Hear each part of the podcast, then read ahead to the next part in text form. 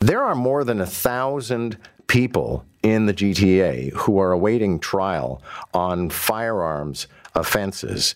And Joe Warmington's written an interesting column about how police are trying to figure out how to track them better, pending any legislation, and who knows when this might happen, that would actually deny these people bail in the first place. Here to explain how all of this works, former Toronto homicide detective, now our crime specialist, Mark Mendelson. Mark Mendelson, nice to have you. Happy Monday. Happy Halloween. You dressed as anything yet?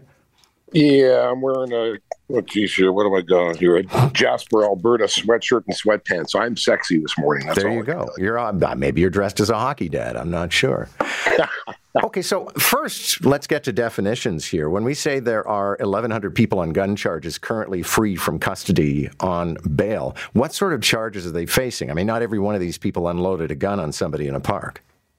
No, you're right, and they and there's well more than a thousand in the GTA. Um, you know, if, if, we're going to expand a little bit, but generally speaking, these are people who have been arrested, not convicted, but they've been arrested and charged for firearms offenses, whether that's possession, whether that's point of firearm, whether that's whether that's ammunition, uh, and in some cases it goes a little bit further when there have been physical assaults. They may still get a, a ban, so they are released on bail.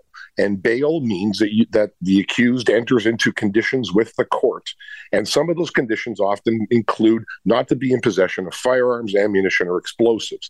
That information from the courthouse is, is, in almost direct direct line goes into a national database. The acronym is CPIC. That's the police computer that is nationwide. Everybody has access to that. And it makes it on there. So if I stop John Smith and I check him out, and he was released on bail yesterday, and he has a condition about weapons.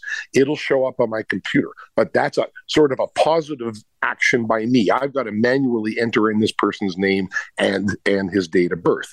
This new dashboard that uh, Joe Warmington's speaking about in, in, in the Sun is is a, a sort of a real time database where officers are going to be notified without that positive having to type all the information in. It's going to come up on your dashboard. Hey, you work in 53 Division. Well, at this particular address, John Smith was released this morning with conditions being no possession of the firearms.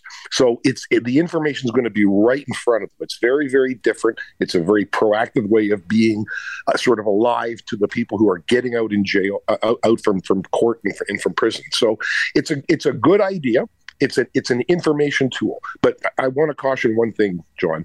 Uh, in the in the article, um, you know, Joe went as far as to say that this is sort of the new the new age, the new modern version of of carding or street checking, and and I'm going I'm going to respectfully disagree completely on that because it has nothing to do with carding. You know, we could talk about carding for hours on this show.